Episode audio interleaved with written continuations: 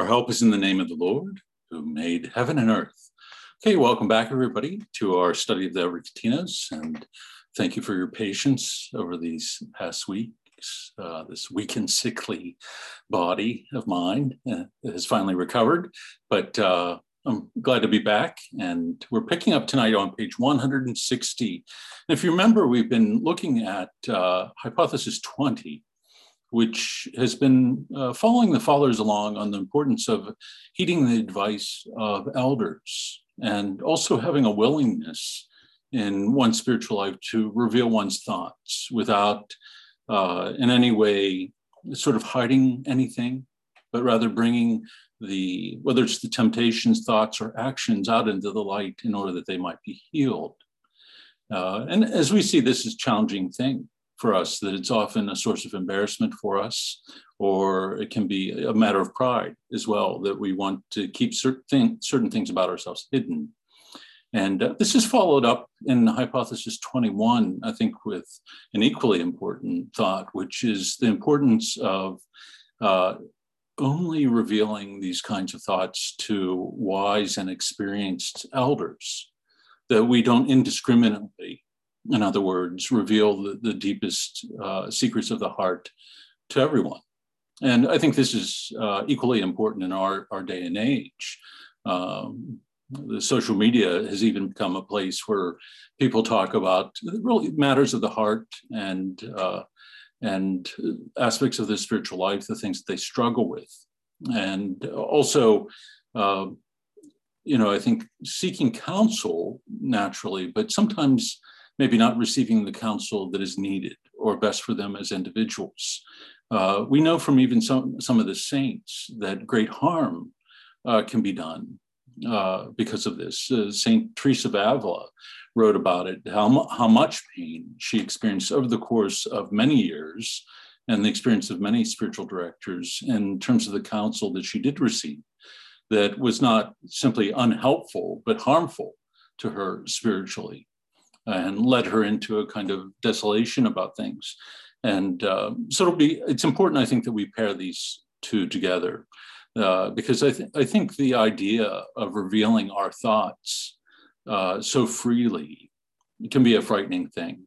And, uh, and so I think to hear it said so explicitly, this is not to be done you know, in public or indiscriminately is an important thing for us to hear as well you know, that we really want to find someone who is a confidant, but not only that, but also has an experience in the spiritual life, knows and can help discern what we are struggling with spiritual, spiritually and give us good counsel. Okay, so again, we're on page 160. We're picking up with number five, uh, starting with St. Anthony. The same St. Anthony also said, It behooves a monk to show spirit before the elders, he should ask them if he is perhaps doing something wrong, if possible, even how many steps he should take, or how many drops of water he should drink in his cell. And so Anthony, you know, is very explicit about this, especially for those who have made the choice to enter into the desert and who are living uh, under the guidance of an elder, that forming a mind and a heart that is free uh, from the inhibition and does not want to veil things, but really wants to pull back the veil of the heart to another.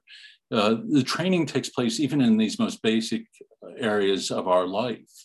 And again, this might seem a little odd to us and would be odd to us if our spiritual director was telling us, okay, you're allowed to have this many cups of water during the day, or you have to tell me how many steps you took during the day, or something like that. It would be uh, rather peculiar. But for those living in a small group under an elder, I think for them to get into the habit of revealing the thoughts and the actions becomes very important. Uh, because they are engaged in this kind of deep spiritual warfare. As we've talked about in the past, to enter into the desert and the solitude of the desert, the spiritual enemies are going to be fierce and the battles on a psychological level. And so, really having a good sense of what's going on in the mind and the heart becomes important.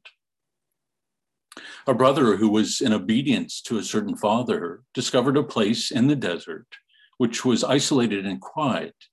He made a request to his spiritual father, saying, Allow me to live in that place, and I will trust in God and in your prayers that I will have strength to accomplish many deeds. The Abba let him go, but said to him, I know indeed that you have the strength to submit yourself to many labors, but in not, in not having an elder, you trust your work, you trust that your work will be pleasing to God. On account of this self confidence that you are rightly performing the duties of a monk, you will lose both the benefits of your labors and your mind. And so, very powerful thought that it's not simply a matter of strength or endurance, as we've talked about in the past in the ascetical life. It's not what it's about. And that this young monk had the constitution to follow his inclination, which was to go off into deep solitude, that he could stand the isolation and perhaps would even have the discipline to maintain the spiritual life and maintain the silence and the ascetical life that was needed. But uh, not having uh, experience and not having the guidance of the elder, he would be vulnerable vulnerable to the, the temptations of the evil one and vulnerable to trusting in his own judgment. There's one little line here. I, I, think it's in this section about one of the authors saying, There's nothing that I fear more than my own opinion on matters. And uh, most of us, I think, feel often very confident in our opinion on, on matters. And, uh, and so for a monk, I think, to want to go off to a place where he has no one to pick him up where he falls or no one to keep an eye on him uh, and uh, guide him if he seems to be uh, going off on the wrong path is not only going uh, to lose the benefits, as he's told here, of his labors, but lose his mind. That this would be a very real danger for one living in that danger, that they would become deluded uh, you know, so confident in themselves, their own judgment, that even if the d- demon did present himself to him directly, uh, he would be ev- very easily think that this is something from God and convince himself that because of his strength, his heroics of going off into the desert, his great asceticism, that somehow he was worthy uh, of these visions. And, and so having no one to communicate the fact that he was having them could fall deeper and deeper into this kind of, of delusion. Okay. Any thoughts or comments so far? So sound, sound counsel. Number six, Abba Moses said, a monk who is attached to a spiritual father but does not have obedience or humility, but of his own will fasts or does something else which he believes is good, will never acquire virtue, nor will he learn what it is to be a monk. Uh, a number of times we've talked about this that in the spiritual life, we can be willful in our choice of very spiritual practices. And so the practices in and of themselves might be good. Uh, say at the beginning of Lent, we might uh, choose to take up a certain discipline uh, but not really follow the guidance of the church uh, uh, in terms of what those practices would look like, or more importantly, the guidance of an elder or a confessor to run those things by someone. Uh, for us, most often that would be a confessor. Uh, that we would ask, you know, I'm thinking about fasting, you know, so many days a week or for this amount of time you know what do you think of that is that a wise thing uh, and have someone who knows us, knows our capacity for, for whether or not we've had any experience with fasting and how we would respond. So, whether or not we need to moderate that fasting, or on the other hand, perhaps be willing to challenge ourselves a little bit more uh, so that it would bear greater fruit for us. And uh, so he's, he's again explicit, as in the, the first paragraph that we looked at tonight will never acquire virtue or learn to what it is to be a monk. the fundamental to being a monk is to seek to conform oneself to Christ. And so, in the, that conformity, we are to, to really have the spirit of humility and obedience guiding us. That Christ's food was to do the will of the Father. And we see him driven by this spirit of obedience throughout the course of his life. He does nothing of his own accord, but only what the Father tells him. And so the monk is only trying to emulate, to imitate uh, Christ himself. And in any way, even in small ways, I think when he begins to trust in his own judgment and become willful in that, even when exteriorly it looks very positive, and it looks as though uh, it's something that's virtuous, it can lead them down the opposite path. That you know, there is this temptation, I think, for us to cling to external appearances. That there's something that feeds the ego there to to be able to view ourselves or to have others view us in a certain light can be a, a, a very seductive thing, even sometimes in a very subtle way uh, having people see us as being deeply immersed in the faith. Oh, you're always praying, or gee, you fast so much during the week. I could never do that. And uh, and so, if that's made known, or again, if that's embraced willfully, uh, it can we can lose any of the virtue that would possibly would be gained from it. Josie.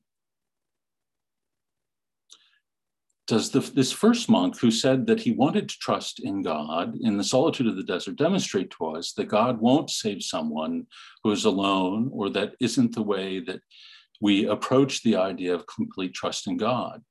The context of my question being the mantra that we should trust only and fully in God and only He can help us.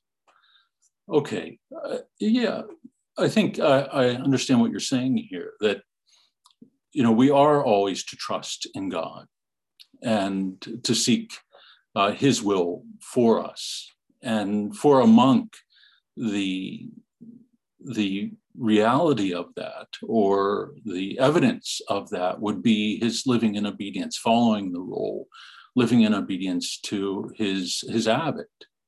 And so it's not, I think we're hearing in these early writings of simply going off into the desert alone that is salvific. It's one discipline among many. In fact, one that are, would few would be called to. It is trust in God and entrusting our lives to Him and His providence and our willingness to em- embrace the teachings of the gospel in obedience and to live in obedience to our particular calling you know, whether it's pursuing holiness within the context of married life, of the single life, or of the priesthood, that we would be faithful and obedient to those vows and all that they, they mean for us. And even on a more fundamental level, uh, I think being faithful to our baptismal vows, that we are all called to this radical holiness in Christ. And she follows, Josie follows up with the, with the question so being completely alone isn't a sort of extra trust in God? Not necessarily. I often want to be alone. and that could just make me an introvert or someone who, uh, you know, doesn't have a lot of social skills, but not necessarily a saint uh, or someone who's pursuing holiness or and certainly doesn't necessarily express a greater trust in God. In fact, there can be great fear uh, sometimes at work within us that makes us want to retreat from the world and engagement with others, even and not even strangers. I think make us want to retreat from our engagement with others in our day-to-day life, even those in our midst that we can sort of shrink back in, into our cocoon and uh, absorb ourselves in work and uh, distract ourselves and in that way you know go into a kind of solitude that is protective more than it is opening our, our minds and our hearts to god and to others. In the most radical way a monk living in the desert is at the heart of reality. He's he's opening his mind and his heart completely to god and in this way, it should be loving to all that he might encounter over the course of time and develop this love for all of creation for every human being, even though he's living in great solitude. Uh, he's not retreating because he's a hater of men, but because of the opposite. He's a lover of God and men. And by embracing this path that God has called him to walk of solitude, is responding uh, to that call of love for him in, in that particular way that has been discerned. For all of us, it's a different way. And I think we would have to avoid uh, what your questions put forward here, you know, this kind of isolating ourselves from others. And we do it on a day to day basis. And I think even sort of the realities of our own day, you know, the pandemic. I mean, a lot of people don't want to go back to the workplace.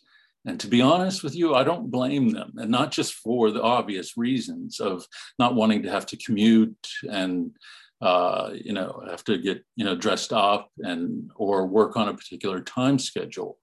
I, I think people can become very comfortable of this kind of isol in this kind of isolation. That even wearing the mask, I think if you all remember that there was something that felt protective to many people about that, that nobody could see the expression on your face. And so you, you didn't have to put on, you didn't have to engage somebody. You could walk down the street, your face was covered, and you really didn't have to pay any attention to anyone. Good times. oh, for the good old days. No, wasn't. Anthony, even in a non monastic setting, being alone outside of accountability to family and community opens the mind to lots of thoughts and evil suggestions. And a person can be alone in this sense, either literally solitary or in a crowd like a college. People can be severely tired, I'm sorry, tried when solitary in these senses. There's something in Ecclesiastes that Father quotes about walking alone. When you fall, who can help? When you are with others, they're, they are even a preventative to falling. Other people are encouragement to the heart. Yes, absolutely. And, you know, I think when we read, uh, I came across a little quote, I think it was from John Chrysostom, uh, espousing the, the, the beauty of friendship. You know, that it's one of the most exquisite and wonderful things in this life to have true, true friends those who not only support us on an emotional level in our day to day life, but are really there to help us in the struggles in the spiritual life, that are encouragement simply by their, their presence to us. And so there is this great difference between uh, the solitude that is connected to, to intimacy, like solitude and contemplation and intimacy are intimately tied I shouldn't use the word intimately there, are closely tied together.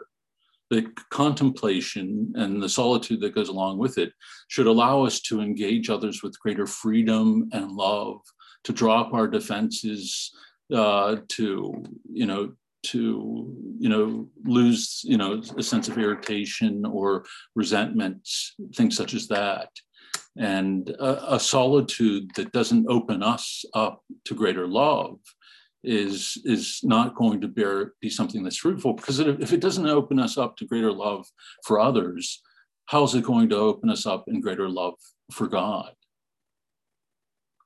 And so again, it, it can't simply be a, a retreat from the world. It has to be a moving toward god toward reality in order that we might know greater healing by the grace of god. And so greater freedom to love in, the fullest possible way as God has created us to. Anthony, did you have a follow up there or no? Okay. Anybody else? All right. So we're on number seven at the bottom of the page. Abba Poimen tells us that Abba Theonis used to say that even if a monk manages to attain some virtue by his own will, God will not provide him with his grace, that this virtue might remain with him. For a monk must learn that he cannot have absolute trust in his own deeds. If, however, he goes to his fellow monks in order to consult them, then the virtue will remain with him. Wow. That's an important thing. I came across, uh, and I, I posted a little while ago, a, a, quote from Maximus the Confess, Maximus the Confessor, that was even more powerful than this. That uh, I can't remember it off the top of my head. Here, hold on for one second. But it, it's very much like this and tied to this. So I wanted to just uh, share it with you if I could.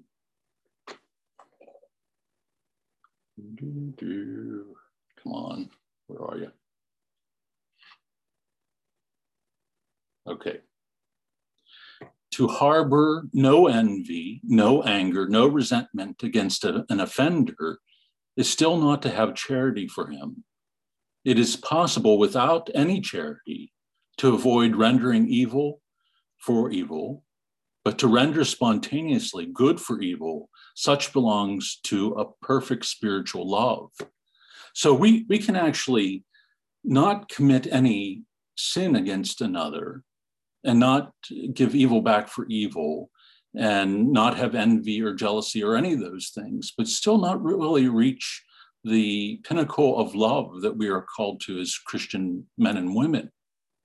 And I think Abba Poemen is communicating something similar here to St. Maximus. A monk manages to attain some virtue by his own will. Uh, God will not provide him with his grace that this virtue might remain with him. So we can enter into the spiritual life and strive for the virtues. And, you know, simply through our discipline, begin to avoid, you know, the, the great sin uh, in our life, or even small sins. But being a Christian involves much more than that. It means uh, seeking to, to love perfectly and to be raised up spiritually uh, to this participation in the very life of God. And so, someone who is clinging to his will and simply by his will, not through obedience and not through responding to others, is not going to see the fullness of the grace of God, nor have that virtue be preserved in him for very long anything that begins with us or anything that uh, arises simply from our, ourselves is not going to endure. Eventually, it'll be put to the test and it will begin to fall apart.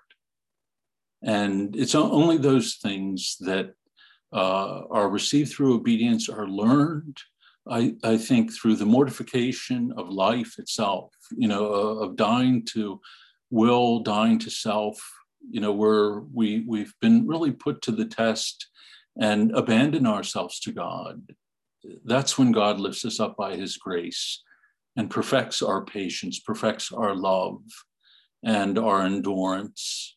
And uh, th- these are the things I think that only do come through experience. And I think so. What we're getting here is a, a, a portrait, or not a portrait, but a painting being pictured, painting being painted for us that in broad strokes about the, the larger view of the spiritual life, that it is connected to our, our relationship with God and being bound to Him, but it's also connected to our relationship with others, of being bound to them. And this is important on two levels because it shows our need not to be uh, those who shrink into isolation, but it also shows our responsibility to others, that we become those that they can trust, that we are those who, because of our love, our charity, our generosity of spirit over the course of time, foster within their hearts a trust where they can you know seek out our counsel uh, or be vulnerable before us in their struggles and be able to tell us what's on their mind without our having to be fearful of how that vulnerability is going to be treated.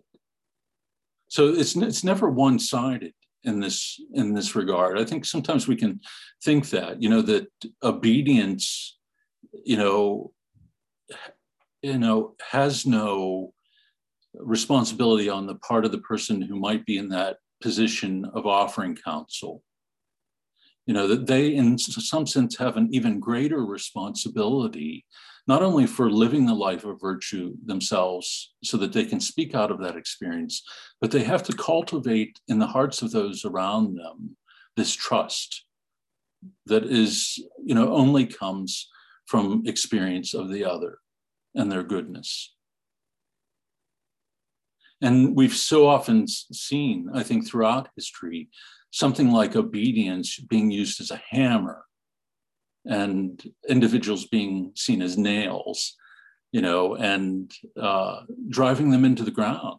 And in some ways, it either destroys, it can destroy a person uh, emotionally or spiritually, or it can stunt them, it can infantilize them, that they shrink back into this. It's, it's I wouldn't call it obedience. Uh, I think you know it is sort of like a, a servile attitude that is rooted more in fear than in love. And to be honest with you, I think this is why we did see a great exodus from many of the communities around the time of the council, because so often obedience was seen as that. That often we aren't understanding the obedience of the gospel and the obedience of Christ himself that is rooted in this radical love and trust of the Father. And I think what obedience was turned into often was a way of manipulating and controlling others and uh, you know uh, a way to make a person feel powerful and often would feed into i think a kind of narcissism that we struggle with and when that deepens uh, because a person is in power over others then it can be really destructive on a terrible level and so I think that's why pairing these two hypotheses is uh, very important. Not only our striving uh, to live in this spirit, but really seeking out those who, who, who are loving and caring, as well as having this experiential knowledge. Okay. Any comments on this? I, digress there a little bit, but any further thoughts or comments? Okay. Number eight. An elder said, if decent thoughts bother, you, I'm sorry, if indecent thoughts bother you, do not hide them, but tell them immediately to your spiritual father and thus check them. For to the extent that a man hides his thoughts, so much more do they multiply and strengthen. In other words, just as a snake, when it comes out of its hole, immediately goes on its way, so an evil thought, as soon as it is revealed, immediately vanishes. And just as a worm consumes wood, in the same way, an evil thought destroys the heart. He who reveals his thoughts by confession is quickly restored to health. He who hides them suffers from pride. So here, you know, we, we make this turn into the revealing of one's thoughts, not hiding them and that the revealing of them is not simply meant to be humbling or embarrassing, but ultimately healing. And uh, and so this is again, I think what we see in many of the Eastern Fathers, this view of the church as being more of a hospital, and the sacramental life as being the, the means of our healing, and the, the ascetical life as being a means of healing as well, not of punishing the body or simply of self discipline, but a means of opening our minds and our hearts to the action of God's grace that brings us deep healing. Anthony. On a theological or social theological note, this destructive sense of obedience, as I understand it, comes from Jansenism, a Catholic Calvinism, a Calvinism focused for some reason on God's election, no place for a free love, it seems to me. Yeah, I, I would agree that, you know, there is this sense that, you know, I think we see ourselves as, you know, sort of working through our own discipline of earning, you know, that salvation rather than it being a gift then there's a kind of harshness that comes over and veils the, the Christian message, the gospel itself. And it can veil, I think, our view of others as well as ourselves and turn it into something negative.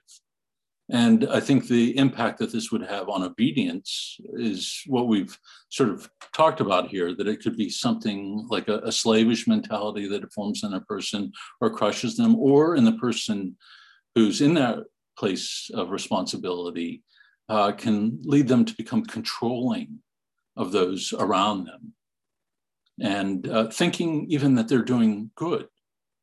That by breaking down the person and that by breaking their will, that they are, are doing good.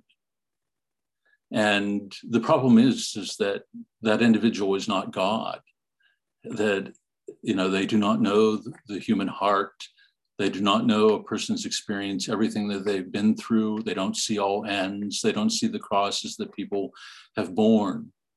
And so, in an indiscriminate way, they could make judgments uh, in regards to another person's life and their sp- spiritual life that again is destructive. What we hear from teresa of avila you know again and again it, it felt more like abuse you know her making herself vulnerable in light of the experiences that she was having spiritually uh, led then to you know a kind of ridicule or a kind of suspicion or a spiritual advice that really was was destructive for her that didn't help her or give her any light whatsoever but added to the darkness for her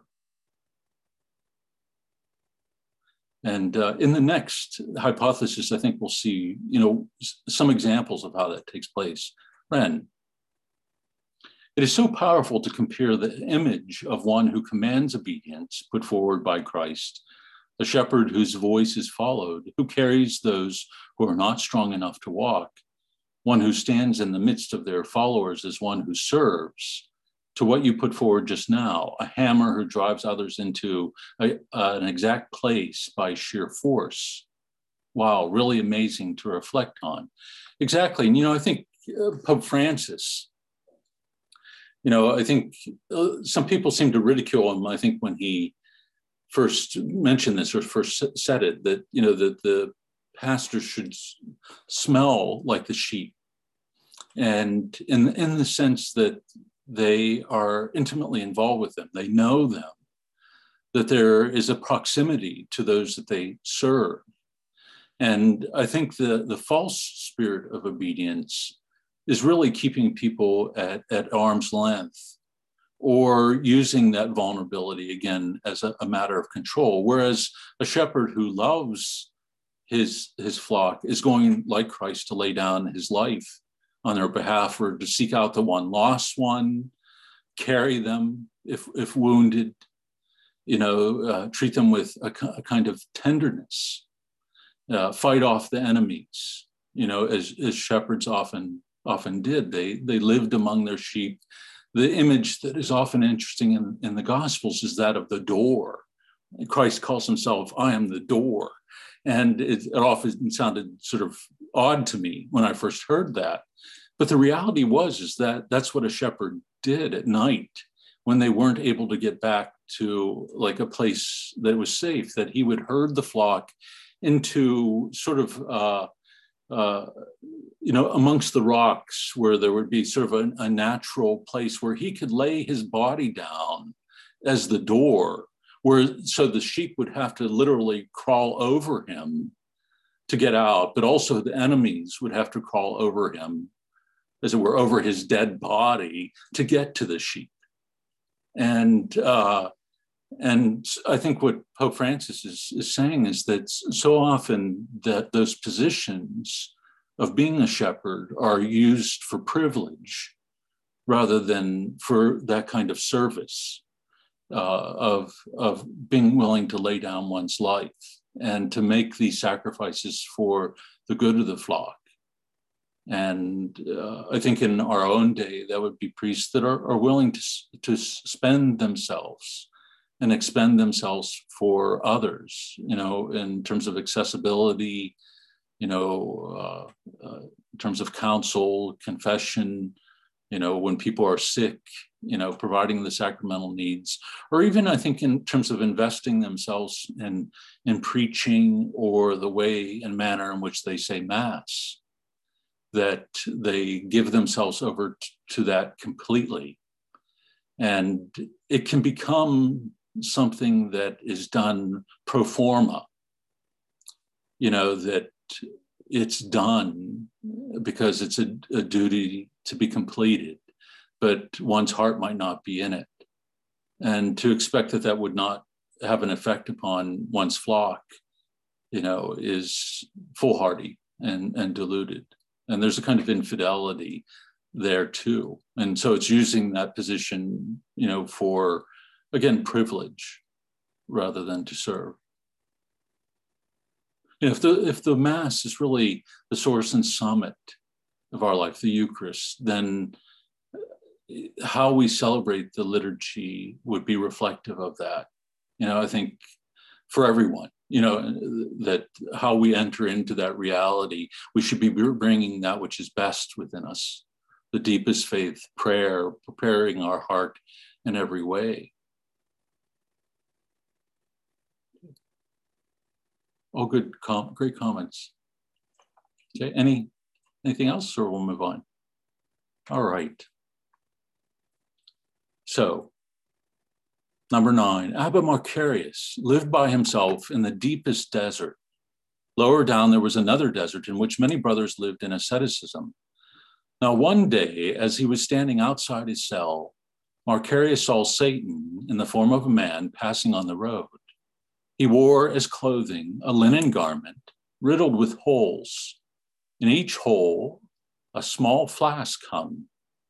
The elder recognized him and said to him, Hey, you big shot, where are you going? I love these stories from the fathers. And hey, you, or whoever translated this, hey, you big shot. Something to, uh, I sort of wonder if that's what the monk said, but in any case, I'm going to pester the monks with evil thoughts, answered Satan. Why do you need those little bottles? The elder asked again. I'm taking them so that the monks can taste the contents. Why so many? The elder asked in amazement. Oh, yes, if someone does not like one, I give him another. If not that one, then I offer him a third one. In any case, from all of these, at least one will be pleasing to him. After Satan said this, he left. The elder stayed in the same place, watching the road for Satan's return. So, Satan, this is a great little story, and the image is a little bit odd for us. Certainly, a linen garment with holes with little flask hanging from it, but it's telling us something that you know the the devil almost has this, uh, you know, unending resource of of pleasing thoughts that he can put before us, and that he has access to all of them, as well as an understanding of our patterns, our behaviors. And so, if one thing doesn't work for him, if it, at a particular moment we are not attracted by something or finding ourselves desiring it, he can pull out another and allow us to taste that to see if there's a reaction, if it seems sweet to us and uh, and so I think this is a good thing to keep in mind in, in regards to, I think, our watchfulness of heart, but also a kind of humility there of, of realizing that the evil one is re- relentless, but he also will continually use things until he finds what works on us.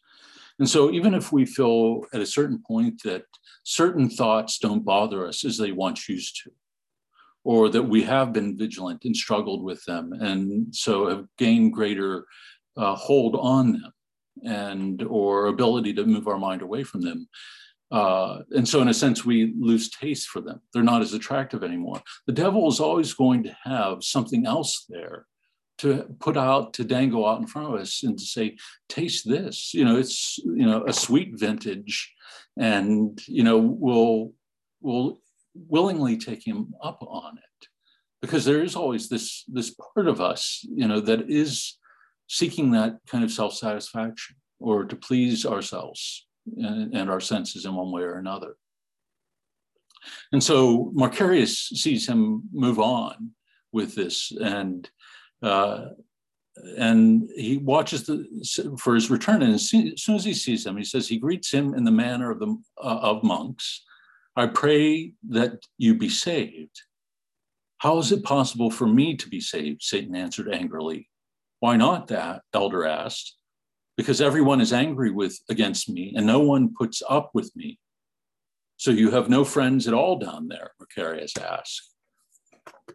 So an interesting little dialogue between the two of them. This greeting between monks, I pray that you be saved, you know, in some ways reveals the identity of, of Satan, you know, certainly to Macarius, who already sees, but the very greeting in and of itself reveals his identity because he can't respond to that in the typical way. How could someone like me be saved? And it's curious the response that he, he gives when Macarius asks him why not, uh, because he says, Everyone is angry against me and no one puts up with me, that he has met resistance. And, uh, and he has been the attacker of the other monks.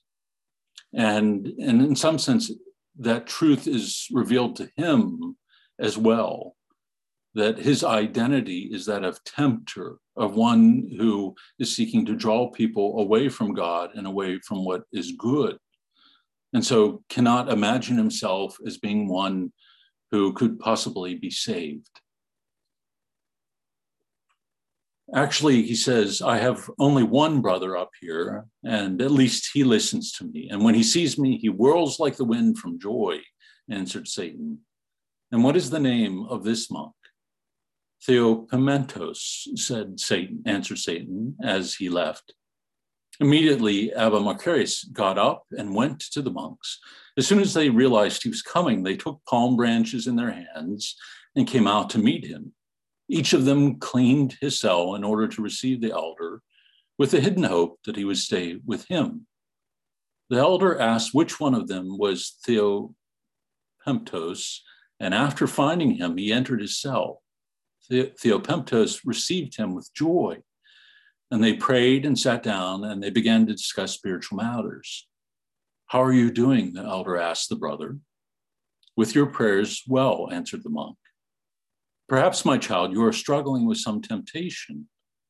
So far, I'm doing well, answered the monk, since he was ashamed to tell the truth.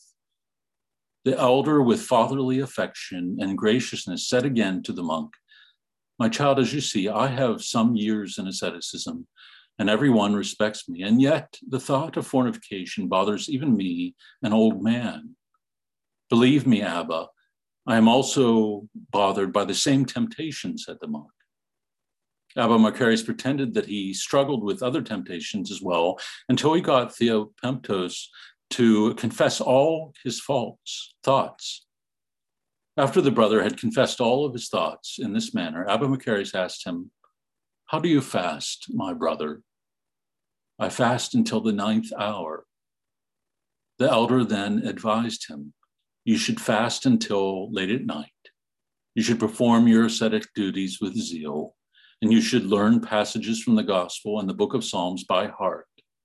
If the evil thoughts should sometimes come to your, into your mind, never react to them, never pay attention to earthly things. Rather, direct your mind always upwards. Confess this temptation that we discussed with your spiritual father, and the Lord will forthwith help you. After the elder had made the sign of the cross over the monk, he returned to his cell. So, you know, we see here sort of what we were talking about a little while ago what a true shepherd looks like, a true spiritual father. That there was this love and affection with which he viewed this poor monk.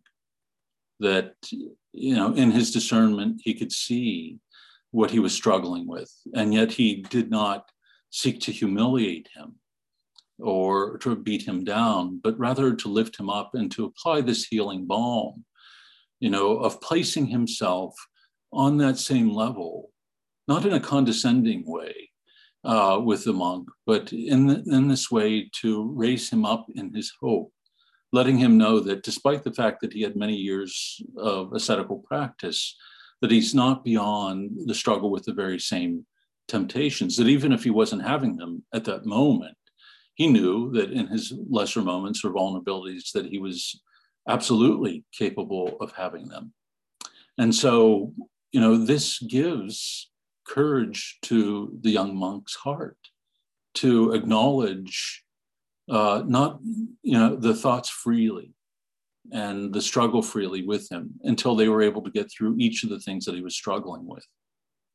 And then, you know, what he follows up with is, I think, of equal importance. It's not only his capacity to discern what the young monk was struggling with, but to offer the, the path of healing there that would be best for him. He knew that he needed a more concrete role for himself in terms of his ascetical behaviors, in particular fasting, uh, in, in order to strengthen his will in the struggle with a bodily appetite. So, first with food, you know, extend his fasting to a longer period of time, humble the body in order that he might be strengthened in the struggle with, with the flesh, uh, in particular, the, the, desires for fornication.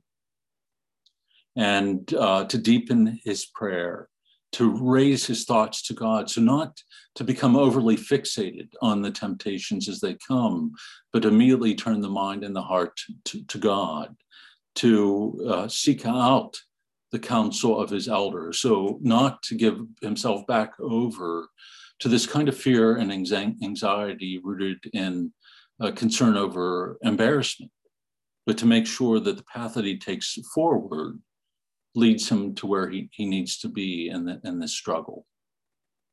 So it's a wonderful image for us of what a spiritual father or spiritual elder would look like. Uh, compassionate, loving, affectionate, uh, and yet also offering, you know, concrete means of healing. Looking out at the road from his cell, the elder once again saw the devil dressed in the same way as the first time. Abba Macarius asked him, Where are you going now? I'm going to put evil thoughts into the minds of the monks, answered Satan, leaving. The elder again watched the road and waited for him. When he saw him returning, he asked, How are the brothers? Awful, answered Satan with displeasure. Why? They are all enraged against me. And the worst thing is that even the one whom I had as a friend who obeyed me has changed. I do not know how, and no longer obeys me, having become the angriest of all against me. For this reason, I have sworn an oath for the present at least, not to set foot in that place again for a long time. After saying these things, Satan left. The saint went into his cell, thanked God for his brother's salvation.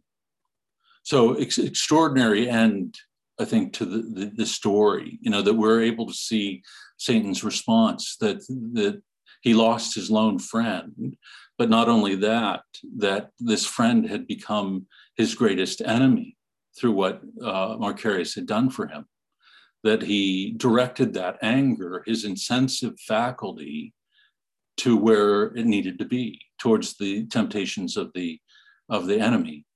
And so far from being this slavish, obedient one uh, to the temptations, he becomes the fiercest warrior among all, all the monks. So much so that the, the evil one gives up, that he had lost foothold in this community, that so long as he had one, even one friend there, it was worth his while of going there and trying to tempt them all. But as soon as this one was aided by this wise elder, then Satan leaves the place. So, any thoughts? Josie. Father, does fasting help with the psychological temptations or only physical temptations of the body?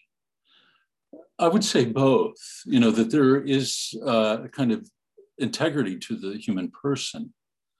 uh, even though we have a tendency to dissect the person, you know, as in, as a way of understanding who we are, you know, and uh, psych, you know, the emotional level, the physical level, spiritual, but there is a profound unity that exists there. And so, fasting, you know, of humbling the body physically, uh, humbles the, those desires. They weaken the desire but the humbling of the mind that takes place through the fasting uh, also then leads us to lean more upon God, to call out to Him more and more in prayer.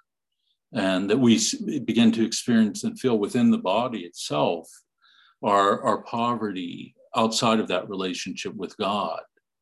And so uh, i think I've mentioned this before that the fathers would often say it's before, right before the break of the fast, the prayer is often the strongest. When we've humbled ourselves in mind and body, when we've been praying and fasting, that our we become turned toward God in the most powerful way. And so one would really want to deepen one's time of prayer as one would come to the end of that fast period. And I think this is too one of the reasons that he extends that for the young monk, that it would lead to this humbling of the mind and the body, that one would begin to see in those desires the desire for God and would call out to him more and more in prayer. And so, by extending the fast and allowing him to experience that on a bodily level, eventually he begins then to experience it on a spiritual and emotional level too. He begins to experience his hunger for the Lord, to be able to make that connection between the desires that he was having and the, the desire behind all desires, which is God. And once that connection was made for him, you know, once he would follow Macarius's advice, he becomes this fierce warrior. So it's a great little story on multiple levels. I think, in terms of the nature of this spiritual struggle, the how we can be strengthened in it, the actions of the evil one, and the value of a spiritual father and the counsel that he can offer. All in this one story you know, I think just by meditating upon this, there's so much to be learned about the spiritual life. And you know, I think we've talked about this before, and I, people ask me about this all the time. Well, what do we do in a time uh, where there is a lack uh, of spiritual elders? And uh, and we've talked about this. You know, that we do we don't want to take an overly negative we want to be careful. We don't want to overly generalize and we want, don't want to take an overly negative view of things because we also live in a time where we do have access to the Evergetinos and uh, St. Isaac the Syrian and St. John Climacus, that we have immediate access to their teaching and their example and the example of the saints, the sacraments and the availability of the sacraments and confession. And so we have a, a treasure house of things that we can take hold of that will give us hope and strength, that God does not abandon us, that even though we might live in a time where this kind of spiritual elder seems to be rare, you know, if we really enter into our, our spiritual reading deeply and we enter into the life of prayer, their, their teaching will penetrate deeply into the heart. And um, uh, often before this group, I, I post something from, uh, I forget his elder Amphilios, I think is the name, where he says, you know, he only reads the three books.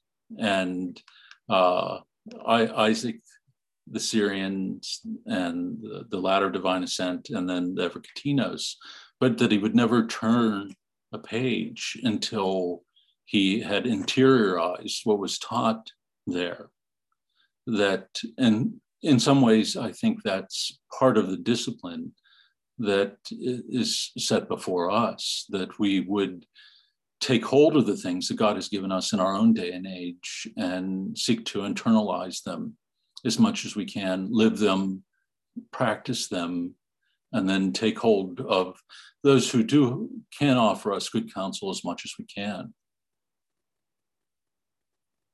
There's so much that is received in the Holy Eucharist, and so much that is received through the, through confession that you know, and uh, they're beyond measure. And so I think any fear or anxiety that we should have should dissipate simply in keeping that in mind. Someone said on Twitter, the Lord gives the solution, then he allows the problem.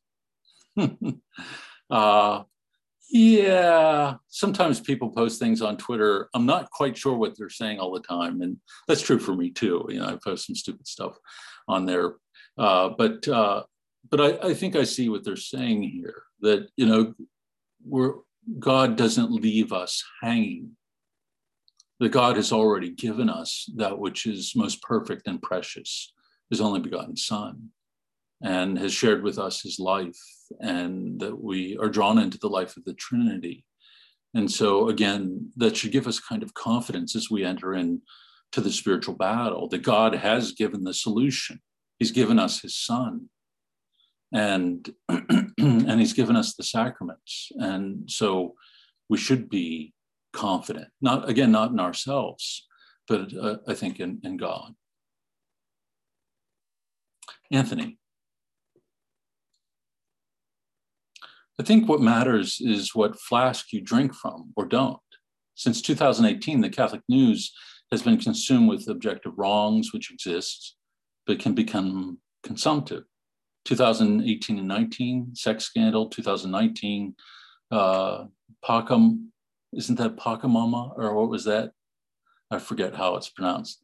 Uh, in the Vatican, 2020 22 election, Great Reset, COVID, Ukraine in 2022. The imbalance and the fixation is real, but can be a poison to imbibe and gets in the way of classic spiritual food and drink. And maybe we can turn this to our good.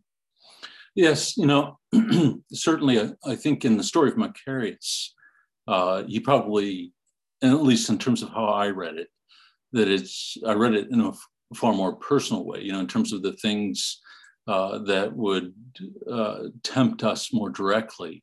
But everything that you put forward, forward here is true because it creates this profound agitation and uh, and does become a distraction. And I think in our day and age, we see this. There's this constant shifting where no one knows what to trust anymore, or who to trust, or who to listen to. And so it creates a kind of paranoia. And, uh, you know, this deep agitation that, you know, we, we live in a world that it's hard to perceive what is true, what is real. And because we're constantly immersed in something that's feeding us over and over again the same stories that often have the, these particular qualities that create this kind of a, either agitation, anger in the heart, or uncertainty.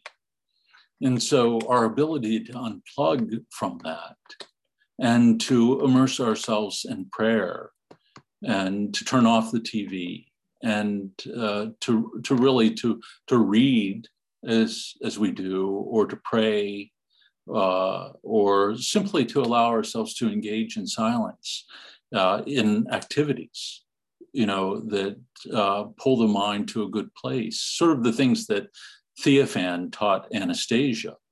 That you know there is a study of certain things about the world or history that can be good, you know, to to read uh, and to fill the mind with as opposed to the things that you, you put forward here that are real, as you said. And they're undeniable, you know, in terms of their exists, existence and what's going on in the Ukraine. If that doesn't scare the heck out of you, I, I don't know what could at this point. I mean, it's a it's a frightening scenario that we see escalate on a day-to-day basis. But that is that is true.